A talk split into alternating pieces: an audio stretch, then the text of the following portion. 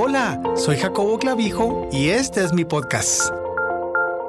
Nadie será exitoso en la vida sin fe. Por fe se logran desarrollar las grandes obras de Dios y sin fe es imposible agradar a Dios. Por la fe Noé edificó el arca. Por la fe Moisés rehusó los tesoros de Egipto, escogiendo mejor ser maltratado y sufrir aflicción con el pueblo de Dios, considerando las riquezas de Cristo como más valiosas que todos los tesoros de Egipto. Hay diferentes niveles de fe. La escritura identifica un poco de fe, aumentar la fe y grande fe. La fe aumenta por la palabra y es perfeccionada al ser probada y puesta en acción. Una fe sin obras es una fe muerta. La prueba de nuestra fe produce paciencia. Dice Santiago 1.4, mas tenga la paciencia su obra completa, para que seáis perfectos, teleios y cabales, sin que os falte cosa alguna. ¿Cuál es la obra perfecta de la fe y la paciencia? Dios describe el proceso. Nosotros somos justificados por la fe, y por la fe tenemos acceso al trono de gracia de Dios dentro del cual estamos. También nos gloriamos en las tribulaciones, sabiendo que la tribulación produce paciencia, y la paciencia prueba, y la prueba esperanza, y la esperanza no avergüenza, porque el amor de Dios ha sido derramado en nuestros corazones. Romanos 5, 3 al 5. Así que la fe viene por el oír, y el oír la palabra, el rema de Dios. Un rema es un verso o porción de la escritura que el Espíritu Santo nos trae a la atención con una aplicación para una situación especial o necesidad de dirección. La fe es perfeccionada por obras que son motivadas por remas de la escritura. Cuando Dios nos da un rema para actuar conforme al mismo, muchas veces nos lo confirma con otro rema, dando cumplimiento a que por boca de dos o de tres testigos se decidirá todo asunto. ¿Qué remas te ha dado Dios en los cuales quiere que actúes para que tu fe sea perfeccionada por medio de obras y por la paciencia?